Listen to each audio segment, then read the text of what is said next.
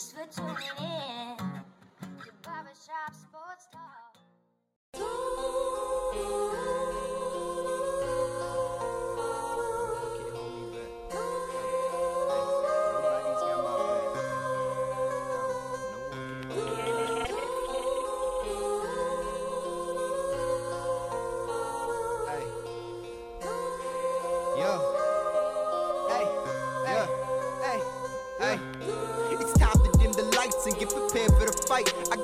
Jordans on my feet when I go step to the mic. I cannot name my opposition, I can say that I like. And if you step in my position, you would say that I'm right. I'm like Tyson in the booth, but I don't talk with a list. I see you trying to run your mouth, you look like Stephen A. Smith. I thank God the odds against me, but I'm coming out strong. I survived a heat check, but now I'm back like LeBron. Uh.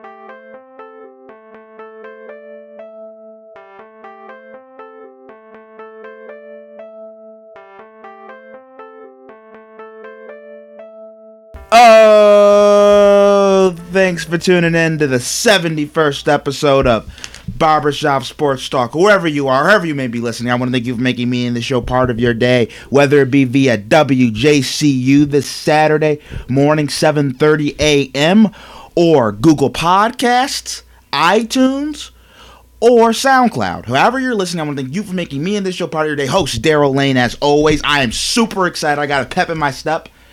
Sunday, Super Bowl, the moment we've all been waiting for, the crowning achievement of sports. Uh, we're going to have Arif Hassan on, Minnesota Vikings beat writer for The Athletic. We're going to have him on in about 14, 15 minutes. Going to talk to him about a bevy of things from Kirk Cousins to the, to the overall team success of the Vikings uh, this year or the lack thereof. So that's going to be an interesting interview. You're going to want to hold on for that. But, but here's where I want to start before we get into any football because I'm a football guy. I love football. But first, we're going to talk about you know basketball a little bit because the NBA, ironically enough, the NBA's stolen the headlines. Has stolen the headlines on Super Bowl week. The NBA sure knows how to create drama. So this is what happens, right? The week of the Super Bowl, we have the Rams Patriots, we have Tom Brady versus Jared Goff. So many storylines in the NFL. Young versus old, right? Two California quarterbacks going at each other. Goff, Brady, uh, offensive mastermind Sean McVay, defensive mastermind Bill Belichick. We have everything going full circle. Patriots, the Patriots' first Super Bowl win under Tom Brady, Bill Belichick came in 2001 when they beat the St. Louis Rams. Now the St. Louis Rams are now the Los Angeles Rams, and now they're playing against the Patriots again in kind of a revenge factor.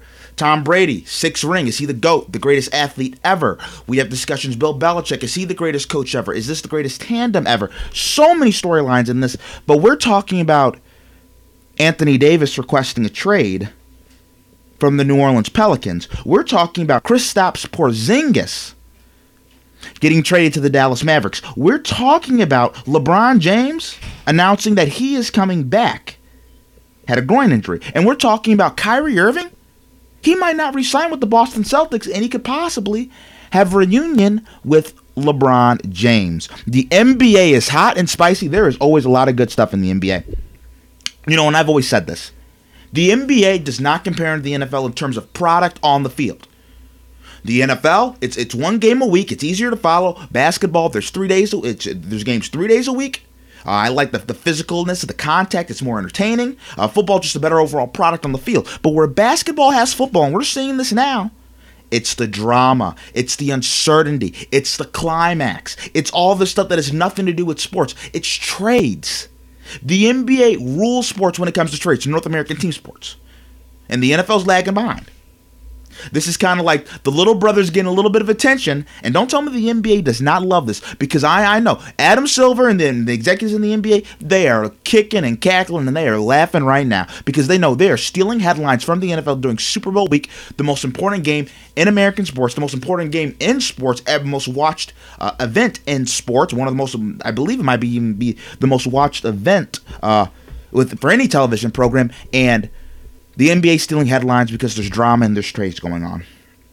It's like the little brother finally getting attention uh, from uh, from from from uh, the big brother, and uh, the big brother's kind of pissed. You know, I remember that happened to me one time. Uh, I, I was the apple of my mother and my father's eye until I was about one and a half years old, and then my mom got pregnant, and then my mom brought this lovely little boy home, and he was like, "Hey, Daryl, you got a little brother?" I'm like, "Okay, mom." Didn't really ask for that, but I guess I'll take him.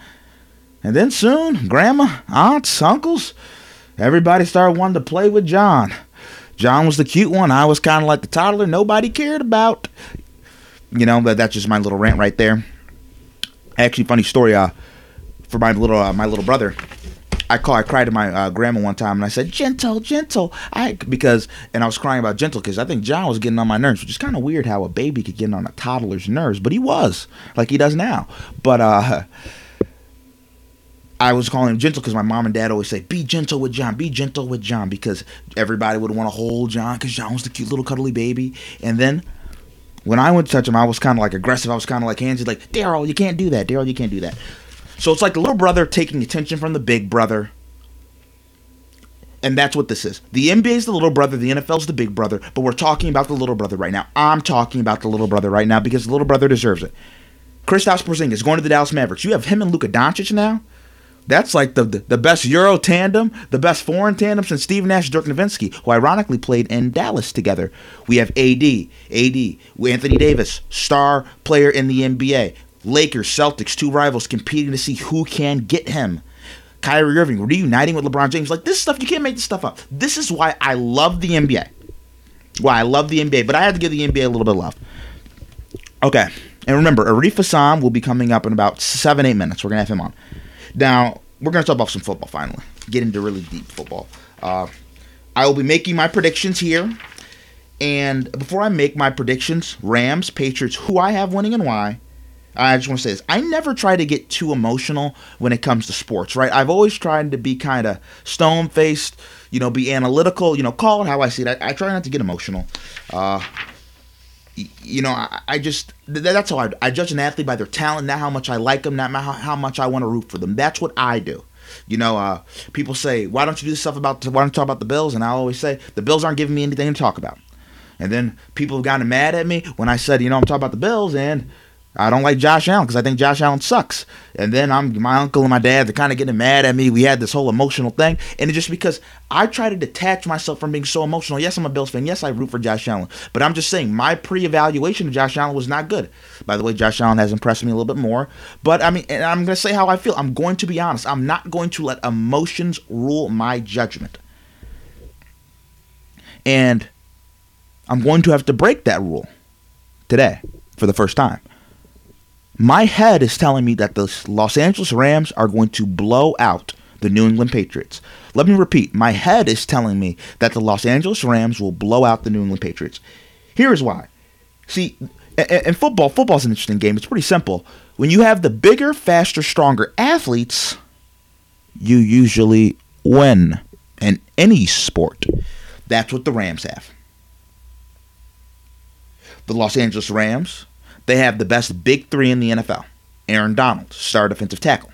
Jared Goff, star young quarterback. Todd Gurley, star running back. Aaron Donald and Todd Gurley both won Offensive and Defensive Player of the Year last year. Jared Goff was an MVP candidate for most of the year uh, for this season.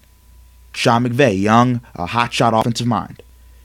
Talented in the defensive backfield. Marcus Peters, Aqib Talib, not to mention the defensive line. We already have Aaron Donald. Then you're bringing Dante Fowler Jr., who's coming off the edge, Michael Brockers, who's a beast inside, and Ndamukong Suh, who's a terrorizing force. You are loaded with talent all across the board. And I haven't even gotten to Brandin Cooks, one of the fastest wide receivers in the NFL, and Robert Woods, one of the um, most underrated wide receivers in the NFL. The Rams have a great offensive line and a great uh, system. And their backup running back's been playing better than Todd Gurley lately. What a luxury. What a luxury. And you want know what the Patriots have? The Patriots are relying on a 41 year old quarterback, a 65, I believe, plus head coach who's grumpy. And both of them, people are saying, are having a power struggle still. Rob Gronkowski, their tight end, who is a shell of his former self, even though he's still great in the blocking game, he's a shell of his former self athletically in terms of uh, making plays, in terms of catching, catching passes. Their best receiver is Julian Edelman, whether you lo- like, love, or hate him, or think he's overrated or underrated. He is a slot receiver. He can't extend the field. He can't go vertically. He's a 7-10 yard, middle of the field possession wide receiver. Same with Chris Hogan. Phillip Dorsett, nothing to write home about. The Patriots have a good offensive line. Have a good offensive line. The defense, average. They give up a lot of yards. They're, they're averages in terms of how much points they give up. They're co- they're well coached, but the talent is not there. If I was using my head, I would tell you that since Sean McVay might be is a better offensive mind than Kyle Shanahan was when the New England Patriots played the Atlanta Falcons, that when the Los Angeles Rams are up 28 to 3 going into halftime against the Patriots, they're going to run the ball and not pass it. And Tom Brady, Bill Belichick, that comeback never happens. I could tell you that I think this could be Denver Broncos Seattle Seahawks part 2, 43 to 8 smackdown. I could tell you that after this game Sunday, we're going to be thinking, is this the end of Belichick and Brady? Did Tom Brady fall off the cliff? Are the Rams the next dynasty? But you want to know what? I would say that if I was thinking with my head, and you know, Shaq Bailey, a shout out to Shaq. I, I I told Shaq, I was like, you know, I think the Patriots might blow him out, and Shaq told me, Daryl, what the hell are you talking about? And then I snapped, and I was like, what am I feeling in my heart? What am I feeling in my heart, right? Because sometimes in sports, while we always, I always try to go with my head and logic, sometimes it's just a gut feeling. And actually, I will tell you why I have a gut feeling the New England Patriots will win. See, story time. About two years ago, my freshman year of college, I was sitting in my dorm room, uh, and I was watching the Super Bowl. I was watching the Falcons and the Patriots play each other. I saw the Falcons up 28 to 3 at halftime. And then I saw Tom Brady pull off the most miraculous comeback I've ever seen, the most miraculous comeback I've ever laid eyes on. And after that, I literally bowed my head down and said, Tom Brady, I will never doubt you. I will never disrespect you. I will never bet against you. You are the GOAT, and that is what I will do. Till Tom Brady retires, I will never bet against Tom Brady. I will not do that. I will be I will let Tom Brady prove me wrong. I'll let him prove me wrong. But I will not bet against that man because I've seen the greatness. I've seen the clutchness. I've seen what he can do. I've seen how he gets more accurate in the fourth quarter. I see how he gets better in the fourth quarter. I see how he doesn't get unfazed when he gets hit over and over and over again. Aaron Donald's going to hit him upside his mouth. Dante Fowler's going to hit him. He might throw a pick to Marcus Peters. He might throw a pick to Aqib Talib, but that won't faze Tom Brady. That won't faze him. He's done this nine times and counting. This is chump change. This is easy money. Tom Brady's taking a test, folks. He already knows the answer to. Here is my score 31 30 Patriots. Tom Brady, last second drive. Why wouldn't I say that? Every Super Bowl he's won, he's always come up big in the fourth quarter. Came up big in the Giants in 07. He he brought the Patriots down the field to go 14 to 10. To go 14 to 10, David Tyree happened, right? 2011 Super Bowl, New York Giants has Wes Welker. Wes Welker drops the pass. Going gun for gun, going point for point with the Eagles. One bad fumble, one bad play. Tom Brady will be there in the end and he will make the plays needed. I will never bet against that man. 31 to 30. The dynasty continues. Now, coming up next after the break on Barbershop Sports Talk, we're going to have we're going to have Arif Hassan on the show. Coming up next after the break on Barbershop Sports Talk.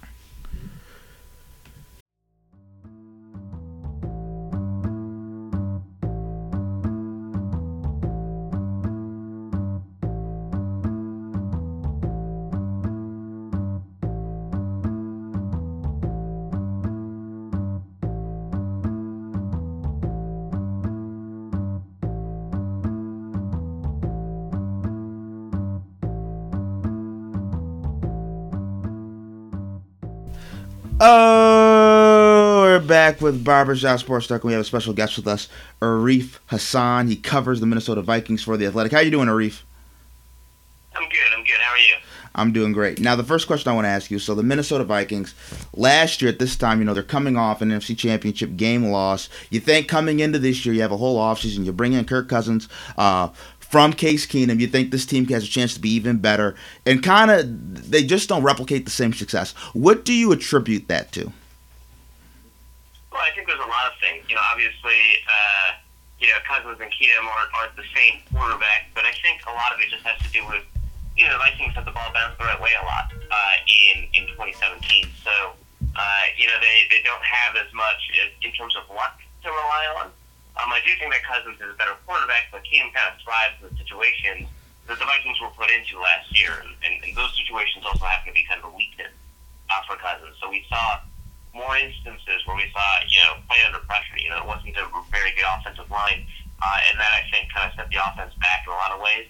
Uh, but beyond that, you know, we also saw that uh, you know Cousins doesn't have a great read for the context of the situation. You know, he's great, you know, on first and ten when you don't have uh, a particular goal that you want to accomplish. But when it gets to you know a two minute goal or something like that, you know, he does have uh, some problems. You know, pushing the ball down the field, reading the context of the situation, making sure not to take three yard gains in the middle of the field. So. Uh, though he's been a better quarterback in a lot of situations, uh, he has to work on situational football and has some problems with play under pressure. So you think the biggest difference between Kirk Cousins and uh, Case Keenum is just, you know, Case Keenum, you know, he has whatever you want to call it, whether it's the ed factor, just that persona. You know, he has the confidence to try to make those plays in pressure situations where Kirk doesn't necessarily have that ability yet.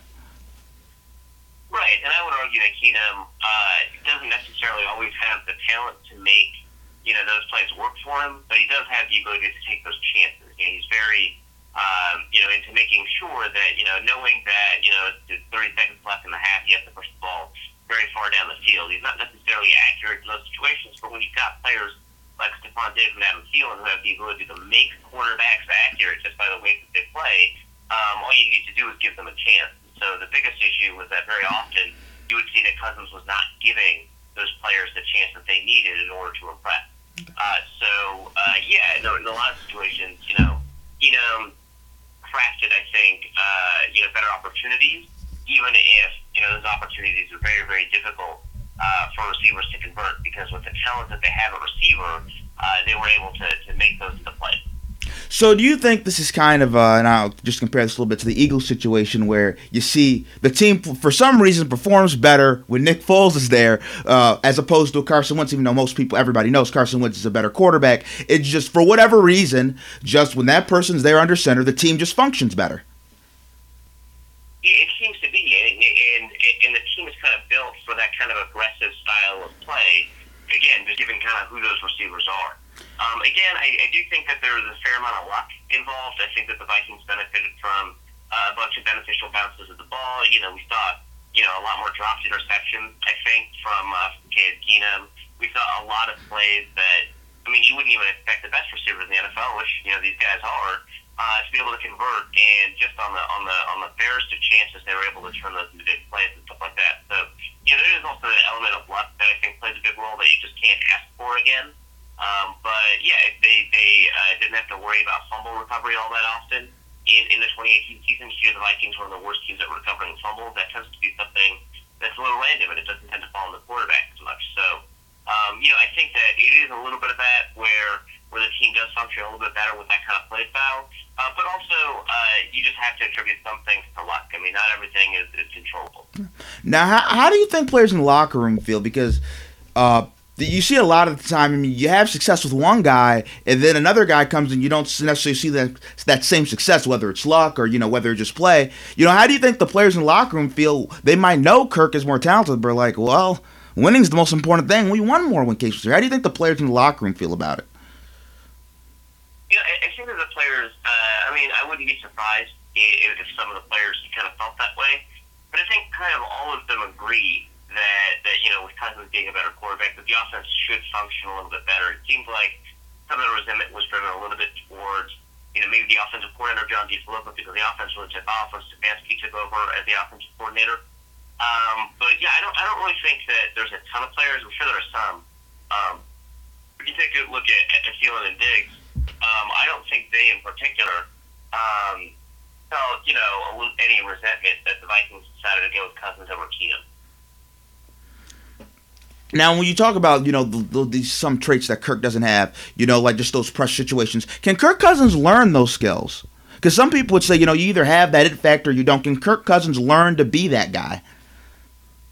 Uh, in theory, you know, you don't see it happen very much in the NFL. Um, some of the traits, you know, he's just not going to have because Keenum's just a much more athletic quarterback, and, and Cousins is an underrated athlete, but he himself doesn't use, you know, that athleticism. So, uh, in, in some aspects of of the athletic skills that Keenum had, he's got great balance in the pocket. He's got a great sense for pressure. and He has the ability to run away from pressure. Those are things that Cousins doesn't have, and I don't know that he has the ability to learn those or gain those things. But you know, beyond that, if you take a look at you know the kind of aggression uh, that that Keenum has, it is possible, you know, for a quarterback to get more aggressive over the course of their career. We saw it with Alex Smith, you know, who's gotten more aggressive as a quarterback the last couple of years. Um, we, we see that with you know Tom Brady. You know, for the first couple of years of his his career, he wasn't very aggressive, uh, and and he decided to kind of push the ball down the field a little bit more starting in 2006. Um, but you know, for the most part, you don't tend to see quarterbacks change their play styles. So it is possible that that they can they can uh, have Cousins learn some of the qualities that make so distinct as a quarterback. But really, I think the best bet for the Vikings is they can craft a better offense than the one they had with uh, with, with Keenum if they invest in some of the things that make Cousins comfortable, things like an offensive line, things that suit you know his play style. Because when he gets to play his kind of football, you know he can be a better quarterback than Keenum when he gets to play his football. That makes sense. Now, how much of a part do you think is the reason that they didn't make it back to the NFC Championship game is from a simple fact that if you look back from last year, none of the teams that made their respective championship games went back there except for the Patriots. The Patriots make it to the championship game every year, so they're kind of the anomaly. But the Eagles weren't back in the championship game, the Vikings weren't, and neither were the Jaguars. Think part of that just the NFL, just the turnover? Yeah, part, part of that really is. Uh, you know, the NFL is a league that has a ton of parity, and, and it's because of a lot of things that they do to invest in making sure that it's very, very difficult to repeat as a champion. Um, you know, some of it just has to do with the salary cap and draft picks. You know, the better you are, the, the more difficult it is to retain good players because of the salary cap. More difficult it is to acquire good players through the draft. Uh, some of it, you know, I think that there was just so much flukiness with those teams that made it. I think uh, the Jaguars are a good example. The Vikings are a good example of teams that uh, were able to like win contested catches, win a lot of turnovers. You know, those things don't tend to repeat from year to year, uh, and so I'm not I'm not surprised about that. The Eagles, you know, you had to deal with a little bit of injury to Carson Wentz, uh, and so uh, some of it I think is just hey, that's the way the NFL works. Fluky teams can get far, they won't get far again. Um, but some of it's just uh, it's just happenstance. You know, Cousins got hurt. Um, so uh, it's a little bit of A, a little bit of B. The NFL definitely tries to make sure you know that these things don't tend to repeat all too often. We saw that you know, even after the Broncos won the Super Bowl, they didn't make the playoffs. I think the next year, right? So uh, those, those are just things that tend to repeat year after year after year, unless you're the Patriots, like you said. Now, a question I do want to ask you about uh, Case Keenum. Whose call was it to get rid of Case Keenum and to go after Kirk Cousins? Like, who in the organization, like, who whose idea was that? Because you usually don't see that when you see a team go to the NFC Championship game with one player, especially in the player as important as the quarterback, and then it changes. Whose call was that? Well, I don't know that it was any individual uh, within the Vikings organization, but I do think that Spielman and Zimmer agreed on it. You can actually take a look at some of the things that were said about Keenum's play over the course of that season, um, where where Zimmer made it pretty clear that you know he was kind of surprised uh, that Keenum was doing this well, and that he didn't think that it was something that would kind of maintain itself. You know, he, you know, he liked that uh, that Keenum had a nice big brass one. I think is, is maybe the friendliest way to put it. I mean, also said that Keenum was playing with a horseshoe around his neck and so on. He kept on saying stuff that made it seem like he wasn't really all that convinced that Keenum was going to be a successful quarterback kind of down the road. And you take a look at what Keenum did in Denver, uh, and, he, and he's kind of right about that. Uh, I think Spielman's kind of the same way, that he thought, you know, kind of based on Keenum's history and even a lot of the stuff that happened during the year, that Keenum did great stuff, but that he wasn't going to be able to repeat it. Uh, and so the Vikings, the goal for the Vikings, obviously they want to play better, than they did in, in 2017. But the goal is not to get a quarterback who's going to put up better numbers than Keenum uh, did in, in 2017. The goal is to find the best possible quarterback for 2018. He was in that conversation, but he was just as unlikely to repeat, you know, what had happened as would any other quarterback that you bring in. It's just such a difficult season to replicate. So you know, a lot of people want to compare I think, to 2017, and that makes a ton of sense. You always want to be better than last year, but the real comparison is how good would Keenum have been in 2018? And I don't think he would have been all that great. Um, and the Vikings seem to agree. Um, versus, you know, bringing in a quarterback. You know, I thought that they overpaid for Cousins, but I understand what the what the goal was there because they're not they they don't themselves want to compare you know Cousins to what Keenum did in 2017. They want to compare Cousins to what they expect Keenum to do in 2018 or what they expect Teddy to do in 2018 or what they would expect Sam Brad to do in 2018. So uh, you know there were a lot of people in the organization who kind of all kind of agreed that that though Keenum did some great stuff, that they wanted to move in another direction. There was definitely not just one person uh, who made that decision, but I can tell you that Zimmer was definitely on board, uh, and, and the Spielman was a big part of that decision making process. So you're saying the feeling around the organization was that Case Keenum could not play any better than he played uh, what it's going to be two seasons ago, and that he kind of topped off. And the only, you know, you can only go up. You go up so high, then you have to go down eventually to regress. That was kind of the feeling. Yeah, yeah. There were a lot of signs that you know Keenum was uh, Keenum was likely to regress. He threw the most contested catches in the NFL. He had a high uh, turnover-worthy play rate, where he had a lot of dropped interceptions. Uh, his sack avoidance was was special, but it's also you know anybody who avoids sacks on like all but two percent of pressure plays is going to get sacked a lot again, especially hold on the ball. You know, there are a lot of parts where um, you take a look at some of the things that made Keenum's offense go. And you say, you know, those things don't repeat from year to year. Um, so that that was that was kind of a feeling, yeah. Now, really quickly for me, could you contrast uh, contrast both uh, Kirk Cousins and Case Keenum's leadership styles? Like, how are they different as a leader? Um, that I think uh, Keenum is is probably um, a better quarterback with that regard and that particular skill. I think that um, Keenum kind of more easily connects with a lot of players, uh, and so uh, for him, you know, I think that uh, a lot of it, it comes through his charisma uh, and then he has the ability to connect with players on a lot of uh, a lot of levels. Um, whereas I think for Cousins, uh, for him, you know, once you get to know him, he's a great guy. But it's actually really difficult to kind of get over that. Um, it, it always seems like, you know, there's a facade there with Cousins, and there isn't. It turns out that's just kind of how he is, who he is all the time. But uh, it is kind of difficult to, to connect with him. And so for Cousins, in his style of leadership, has to really just be more through example than it is uh, with the kind of conversations that you tend to have in, things in locker rooms and stuff like that. He tends to be much more professionally oriented in terms of his approach to football. You know, he knows it's a business. He thinks that all the players know that it's a business and that he's going to kind of conduct, you know, the, his offense as if he's kind of a CEO. Uh, and that takes a little bit of time, I think, for, for players to get used to this, switch from one quarterback to the other. Um, so uh, it actually kind of matches their play styles. Their leadership styles are not that distinct from the way they actually play. You know, Keenum was was much more likely to to uh, be a player, as it were, Cousins was much more likely to kind of be a CEO. Uh, and so I think that there's um, a lot to kind of adjust to when that happens. Uh, and I think it's also easier, at least initially, uh, for people to kind of fall in love with the kind of leadership style that Keenum has.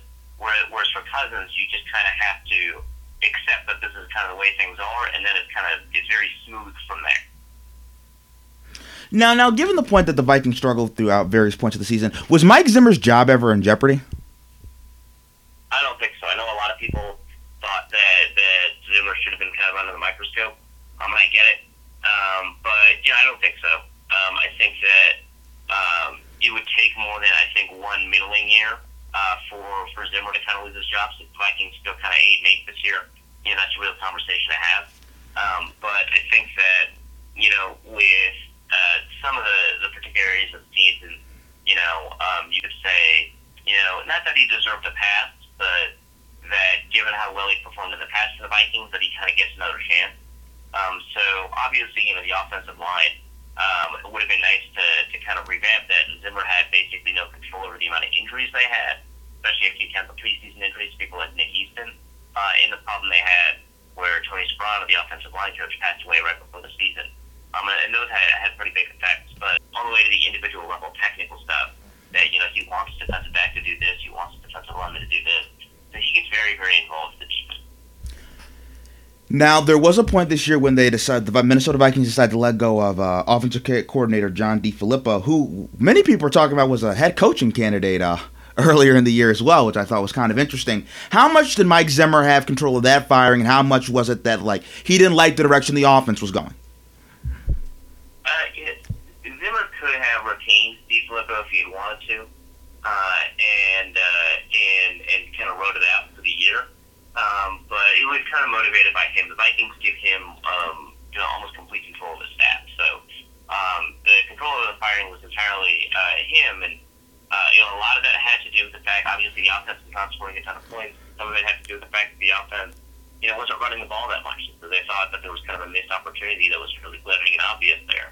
Um, but yeah, I mean, the offense was performing well. They were in the middle of a playoff push, and I think that you know a lot of situations you know, if you know the Vikings weren't in in a situation where they had three games to win um, in, in a row to finish out the season, they probably would have retained uh, DeFilippo and, and let him, you know, work it out for another year. Um, but you know, as it was, they had to make a quick change somewhere. The easiest change to make was that offensive coordinator. Uh, and so they promoted Stefanski, and, and, and that ended up resulting in kind of a fairly big change in the offense.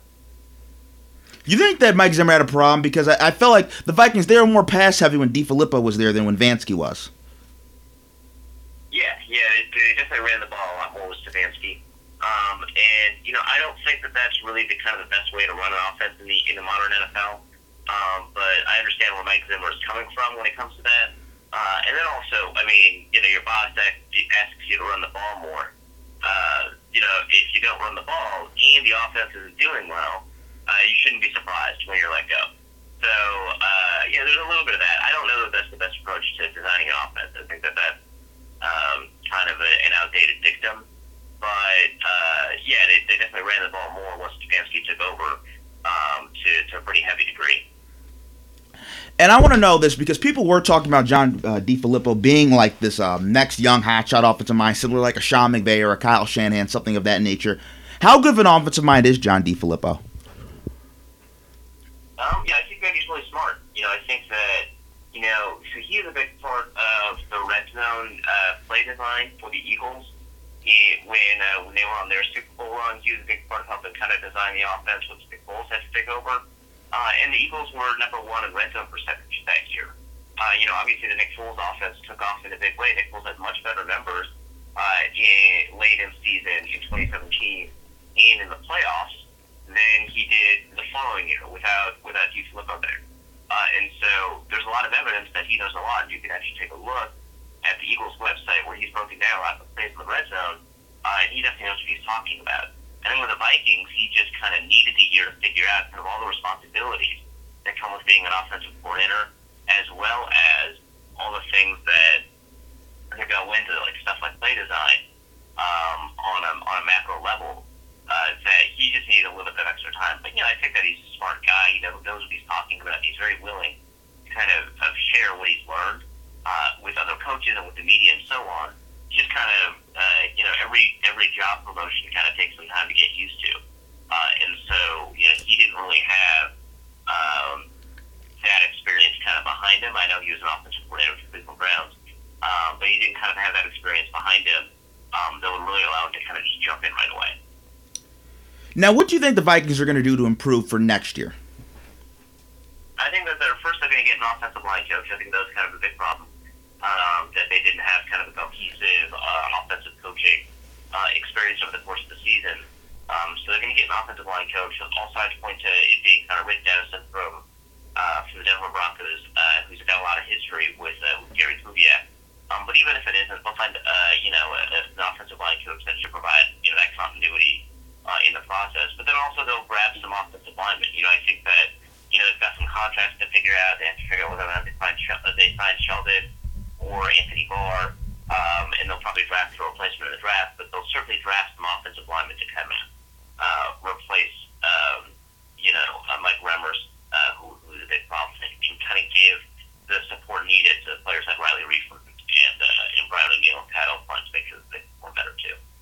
Now, when you mentioned Gary Kubiak, how much of an impact do you think Gary Kubiak's going to have on the organization? Um, I think that he's going to do uh, mostly stuff to help with the wide zone uh, running scheme. It's something that you know he's done, you know, a really excellent job of over the course of his career uh, of making sure that that the running game uh, in Houston and Denver, whatever, can succeed with a star quarterback like Aaron, or a running back like Arian Foster, or succeed with a replacement, someone like Steve Slaton or Tatum Bell. You know, there have been a ton of running backs, running games that have really taken off under uh, Coach Kubiak. And uh, the Vikings run the same kind of running scheme with some modifications. And I think that Kubiak is going to kind of come in and act basically as a consultant for the wide zone running game. And my last question for you is this. What was your reaction to the Minnesota Miracle last year in the divisional round against the Saints? Well, I was hyped. You know, I thought that, you know, it was, it was a phenomenal play. It's really interesting because, um, you know, obviously it took, you know, a, a big mistake for Marcus Williams to happen, but also a little bit of it was it wasn't a great throw, and I think if it was a good throw, it wouldn't have happened. Um, but the ball placement was a little weird, a little to the inside, uh, and uh, and that gave us Stefon Diggs the room he needed to kind of run up. But I mean, I wasn't thinking about that at the time. You know, I watched it kind of afterwards, and I was like, oh, that's kind of interesting. Um, it was. It's just. It's just a very emotional moment. It's difficult to ignore the emotions of that kind of moment, just because it's. Uh, it's impressive. I mean, the odds of that, something like that happening, are just so extraordinarily low. You know, the Vikings uh, kind of gave up um, a lot of points in the second half that you didn't think a comeback was even possible. So yeah, I mean, I mean, there's a lot there. I mean, it's the kind of thing that you know doesn't seem to happen. You know, for the Vikings, usually happens to them, right? Uh, and so it was really, it was really, uh, you know, emotional to see. Was that the most spectacular play you've ever seen? Yeah, I think that. Yeah, it might have been. Um, you know, I'm, I'm thinking about plays like uh, you know Favre to Lewis against the 49ers. Kind of, you know, one of the plays that I remember as being kind of one of the most spectacular in my life. Um, but uh, yeah, no, the, the Minneapolis Miracle is probably it's probably number one. I want to thank you for coming on the show. Appreciate it. Coming up next after the break on Barbershop Sports Talk, I'm going to tell you how trade rumors can have a detrimental impact, especially on certain type of players. Coming up next after the break on Barbershop Sports Talk.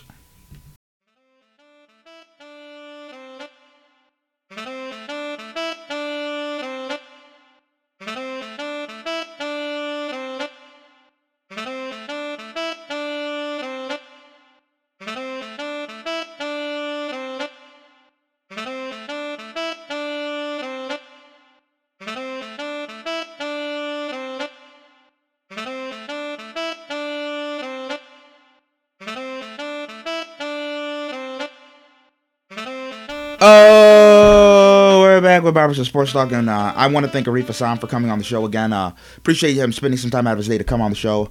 Um, I thought it was really interesting. Thought he made some really good points. Hope to hopefully have him on again uh, sometime in the near future. Now, and also here's what I also want to say. Also, if you want to subscribe, there's a little uh, a little announcement right here. Uh, if you want to listen to this podcast, you know, instead of just listening to this on the radio or uh, have you not. Subscribe on itunes. You know help me out a little bit. Subscribe on itunes. Leave a five star review. Uh, then give a nice comment. But if i guess if you don't like me for whatever reason even though it's for me that's so hard to imagine uh, then don't say anything at all. Because my mom always told me and teachers always told me if you don't have anything nice anything nice to say then don't say it at all. But hopefully you will have something nice to say. Hopefully you will.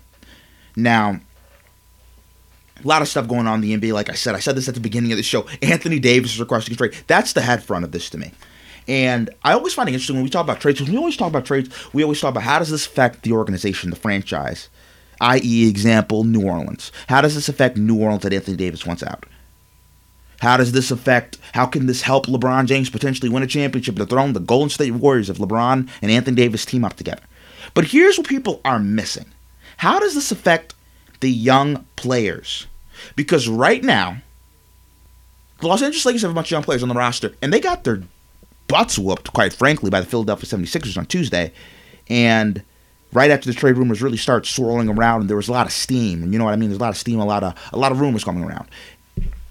And you know, I, I can relate to it because I'm their age. Like I'm Lonzo Ball's age. I graduated. Actually, Lonzo's a year older than me, but uh, Lonzo, 2016. Shout out to the high school class of 2016. Was going to be in 2020. Shout out to 2022.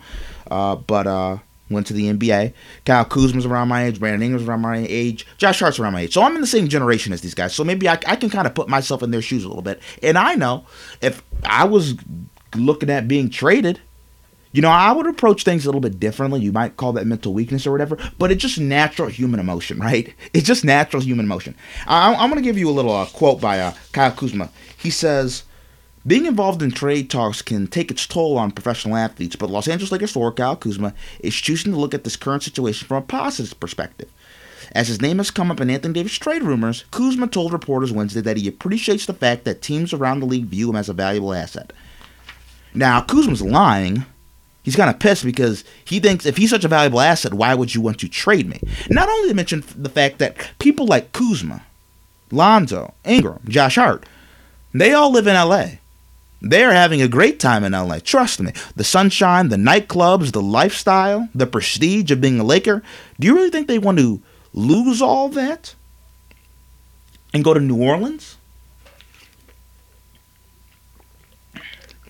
You know, it's really cool when you tell somebody, hey, yeah, I, I play for the Los Angeles Lakers. You say, hey, I play for the Pelicans. They're like, oh, okay. You play for the Saints, maybe we could talk a little bit. Maybe we could talk a little bit, but uh, and then not the Pelicans, not the Pelicans. How does this affect their development? How does this will affect their the players' development? And even guys like for the Boston Celtics, Jayson Tatum, Jaylen Brown, Terry Rozier.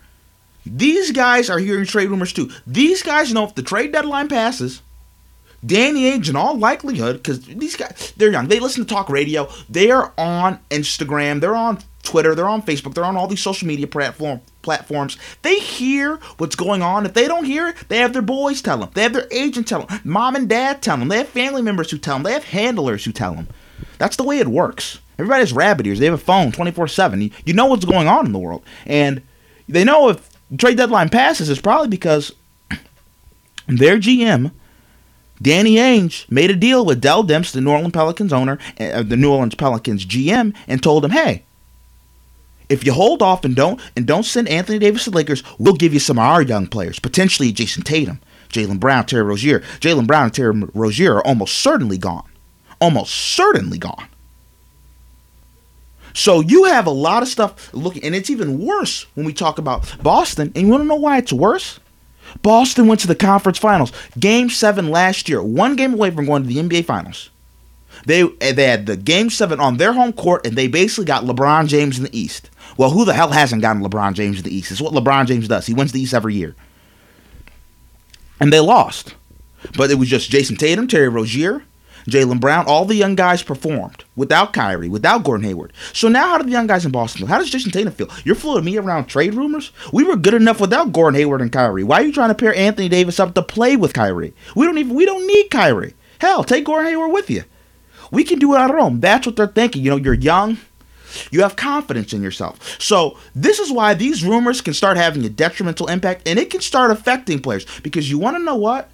when it comes to contract signing time, eventually somebody might be like, hey, you know, you were trying to trade me. I mean, if I, you know you're fake, man, you're fake. Had to look behind my back every time. Have to look behind my back because I can't trust you. You keep sneak dissing, you keep talking behind my back, you keep telling me you love me, but you're shopping for the next person the next day. That's not cool. It's not cool. Now, we're gonna do a little uh crazy, lazy, or maybe NFL edition. Juju Smith Schuster on AB Bell. Steelers need to stop being Kardashians. Juju Smith Schuster has an idea of how the Pittsburgh Steelers can get back on track in 2019. Appearing on Thursday's episode of First Take, Smith Schuster said he wants his team to stop being the Kardashians. Maybe? Juju has a point. I mean, Le'Veon Bell's doing rap diss tracks out on here on these streets. Antonio Brown ain't showing up to work. Go the APB out for Antonio Brown. We don't know what the hell he doing. We have offensive linemen calling people out. We have Ben Roethlisberger always deflecting blame. What is Mike Tomlin doing while all this dysfunction is going on? It kind of is like the Kardashians. It's a reality TV show. It's interesting, but not effective for winning football games. Juju Smith is right. Happy's taking on a leadership role. Roger Goodell NFL understands Saints' frustration over missed PI versus Rams. Per NFL Network's Ian Rapoport, Goodell acknowledged the New Orleans Saints' frustration Wednesday and said the league will look into potential replay expansions. Goodell said, We understand the frustration they feel. Whenever the officiating is part of a discussion, it's not a good thing. But we also know our officials are human. We still look again at instant replay. Should replay be expanded? Maybe? Roger has a point. Listen, I, I know people are mad about what happened at the Saints game. It was a pass interference. It was head hunting also, and it was helmet to helmet hit. The kid in the Cal Roby had. Uh, but listen, bad calls happen all the time in sports. That's part of sports. The referees, they're human. They make human errors. They missed it. What are we going to do? Charles Woodson said this, and I will keep saying this to people that complain and cry wolf about this. I wish somebody felt bad for me when the tuck rule happened. That's what Charles Woodson said. Maybe you should all think about that too. Cowboys rumors Jason Garrett won't get contract extension before next season. Although the Dallas Cowboys won the NFC East for the third time in the past five seasons, head coach Jason Garrett reportedly won't receive a contract extension this offseason. According to ESPN's Todd Archer, Garrett will start the 2019 season with only one year remaining on his contract. Maybe. Maybe we need to we need to wait and see with Jason. We need to wait and see with Jason. Jason had three straight years when the team was eight and eight. They lost the last game of the season to make the playoffs. I don't know how. I don't think he's that great of that coach. I think he's solid. But the Dallas Cowboys, their Americans team, they can certainly do a lot better than Jason Garrett. Josh Norman, Redskins would have won Super Bowl with Alex Smith. The NFL postseason could have gone much differently if not for an injury to starting quarterback Alex Smith, according to Washington Redskins cornerback Josh Norman. The former Pro Bowler was asked by TMZ Sports what would have happened if Smith never got hurt. We win the Super Bowl, Norman responded. Why not? Crazy. What the hell is Josh Norman talking about? The Redskins would not win a Super Bowl with Alex Smith. You want to know why? Alex Smith last year played in Kansas City. He had Andy Reid, one of the best offensive minds in the NFL. He had Matt Nagy on the staff, one of the best offensive minds in the NFL. He had Tyreek Hill. He had Sammy Watkins. Actually, no, he did not have Sammy Watkins. He had Travis Kelce. He had Kareem Hunt. And, and guess where uh, Alex Smith got himself? Not the Super Bowl. Alex Smith is not that guy. He's a very good quarterback, not an elite quarterback. He will never win your Super Bowl, but you will consistently win. He will never win your games, but he won't lose your games. That's the MO on Alex Smith. It just is what it is. Le'Veon Bell rumors. Jets won't break the bank to sign star in free agency. The New York Jets are expected to be among the players for running back Le'Veon Bell's services in free agency, but they reportedly aren't willing to overpay. According to Manish Mehta of the New York Daily News, the Jets will not break the bank in order to sign Bell. Lazy. Listen, if you want Le'Veon Bell, you're gonna have to break the bank. You're gonna have to get Le'Veon everything he wants. Else Le'Veon ain't coming to town. Some team will put a lot of money into Le'Veon Bell. There's been a lot of reports that have linked the Jets specifically to Le'Veon. New York. If you want Le'Veon Bell on your roster, you're gonna have to pay for him. It's just the way it is. And that's it for crazy, lazy, or maybe. Coming up next after the break on Barbershop Sports Talk. I'm going to tell you about a little Super Bowl party. Coming up next after the break.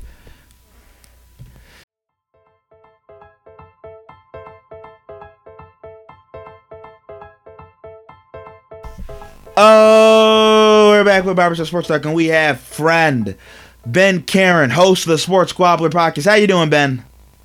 I'm doing well tonight, Daryl. How are you, man? I'm doing great. Now, Ben, you were just telling me before we got on air, you said this Super Bowl matchup isn't that interesting for you. Just tell us why. Well, Daryl, I mean, first and foremost, I'll start off with this. I, I'm to win the game. Uh, I think they're the better team. Uh, they certainly, in my opinion, have the superior head coach, uh, superior quarterback. So, uh, what- what's boring uh, from fans' perspective, in my opinion, is just the way New England really runs the offense. Um, they've got a really good uh, short passing game, kind of with that uh, West Coast style offense, and they tend to pick up, you know, six, seven, eight yards at a time. Tom Brady, uh, obviously very precise with the football. Uh, he almost operates like a surgeon out there on the football field. Uh, but you know his uh, his age, in my opinion, showing up a little bit. You just uh, don't see him air the ball out uh, like he used to when he was a little bit younger, and a little bit of that to me would, would make the game more interesting. I think when you look at the Rams too, uh, really the running the running attack is what you know is, is the major feature for their team. So I don't want to rain on uh, Super Bowl, but to me, I would have found it much more exciting if Patrick Mahomes and the Chiefs were in the Super Bowl because I just uh, I I love watching Patrick Mahomes play. Now I have a question for you, Ben. Since you're from New England, I just want to ask you, like, what is the feeling around Brady and Belichick in New England? Like, how do you view those two? Well, how I view them, I think, is a little bit different uh, how the majority of New Englanders view them. I think the majority of New Englanders view them as essentially legends. I mean, they're pretty much worshipped uh, anywhere you go up in New England. But for the most part, I mean, you know, that's where the fan base seems to be the strongest, and there's a heck of a lot of support with some real diehard fans. There are, however, some people up there uh, that really despise them too, and you know, uh, when you when you have to hear about them all the time, like you do when you live in New England, it's going to come, you know, along with. Uh, with some some haters and some naysayers, uh, and there are some people that are really really tough on them. Um, you know, in my opinion, I think that um, when you have some scandals that have kind of followed you, um, that that to me essentially says uh, you know, not not necessarily that you're guilty, but the fact that things keep popping up over the years uh, seems to suggest that they might be guilty of some of these things. As far as the Deflategate and a number of years ago, Spygate, um, among other things. But uh, when it comes to uh, Tom Brady and Bill Belichick, how do you feel about them in terms of their legacies? Do you think they are the greatest coach and greatest quarterback of all time, respectively? And if not, how how much does cheating affect that with you? To me, I don't think, uh, as far as Brady goes, that there's any question. Um, to me, Tom Brady is the greatest NFL quarterback to ever play the game. Barring, you know, information coming out after the fact. Um, I, I do stop and wonder a little bit about Tom Brady because he's 41 years old and he's still playing at a really high level. And you see other great quarterbacks, your Peyton Mannings of the world and guys like that, and they're just falling off. Mean, they don't even look like the same guy, and they're starting to really deteriorate in their late 30s. Um, you know, and, and I'm not necessarily insinuating that uh, that Brady's using any kind of performance enhancers, but it, it does kind of raise some eyebrows. I think. Um, you know, and I think it's either performance enhancers or just uh, that amazing diet that he's on. But it, you know, as long as his reputation stays relatively clean from this point forward, I I think he's the greatest uh, NFL quarterback to ever play the game, and he may be on his way to Super Bowl ring number six. As for Belichick, I'm not quite as sure uh, that I would consider him to be the best uh, coach of all time. When you kind of look around and you you see what other coaches have done, um, it's pretty impressive. I mean, he's one of the best for sure.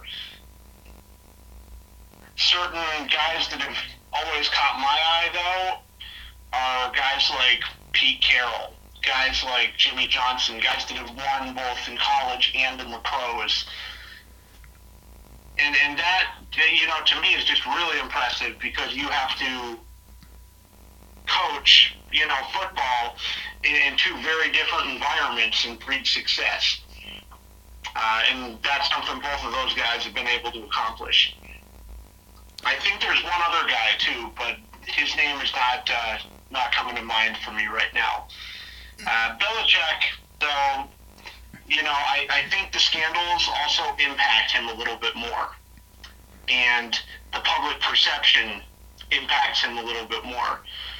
Tom Brady seems to be a pretty likable guy during interviews and such. Bill Belichick, not so much. I would agree. I would agree with that, Ben. Now, Ben, here I want to give you really quickly my take on the Super Bowl. You know, I was talking about this earlier in the show. When I look at these rosters, uh, person by person, I'm like, besides head coach and quarterback, I think the Rams got him beat. I mean, they have they have better skill position players in my opinion. They have better uh, defensive backs. They have better linebackers. They have better. Uh, they have a way better defensive line. And I'm looking and I'm just relying on the greatness of Bill Belichick and Tom Brady. And Ben, in my opinion, if I'm thinking with my head, I think this could be a blowout. Like I, I'll, I'll tell you the truth. I would not be shocked if they were up 20. If the Rams were up 28 to three on the Patriots at halftime, just like the Falcons were in that Super Bowl. But I also tell you this: at the end of the day, I will not bet against Tom Brady and Bill Belichick because I saw what happened in the second half of that Super Bowl, and I saw Tom Brady come back and drive it to win the game in overtime.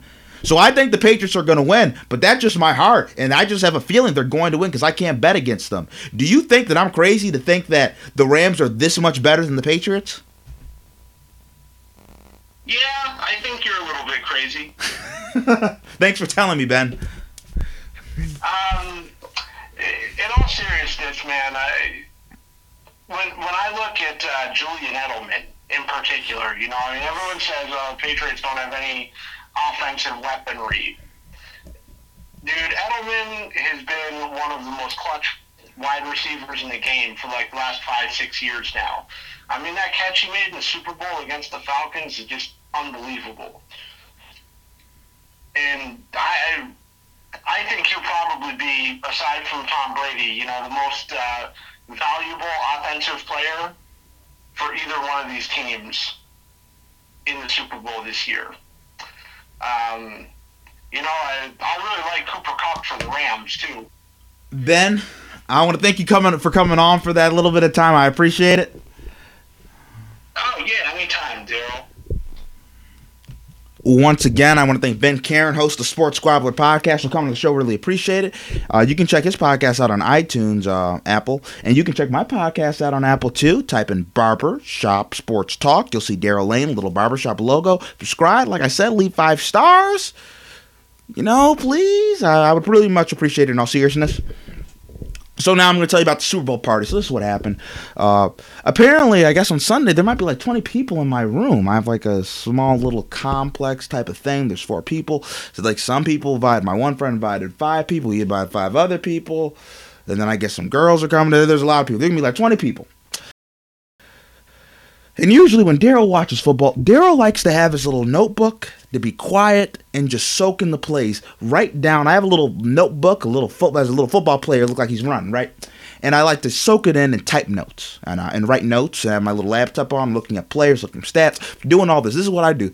That is what I like to do. I like to have the peace of mind, quiet. I don't like to be at these big Super Bowl parties where there's tons of people yelling, screaming, you know, doing God knows what. But I guess I'm going to be in that environment.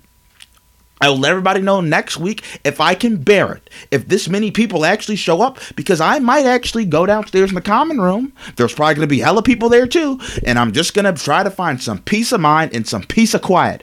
All I want to do is watch the Super Bowl. It's not that hard. But anyway, that's what I'm going to be doing on Sunday. Everybody, I want to thank you for listening to this episode of Barbershop Sports Talk. Once again, I want to thank Ben Karen, host of the Sports Squabbler podcast, for coming on. Always appreciate Ben's hot takes, uh, especially what he alluded to about Tom Brady.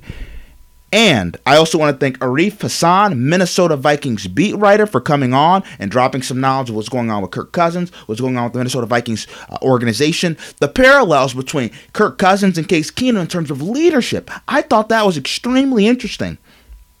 And uh, shows a lot between the team's success from uh, last year and why the team might have not been as successful this year. But other than that, hope everybody has safe travels. Have fun watching the Super Bowl as I will hopefully too. Like I said, the NBA is still in a little bit of headlines. Patriots over Rams, Tom Brady, last second comeback, 31 to 30. You heard it here first on the 30 on the 71st episode of Barbershop Sports Talk. And thanks for tuning in to WJCU.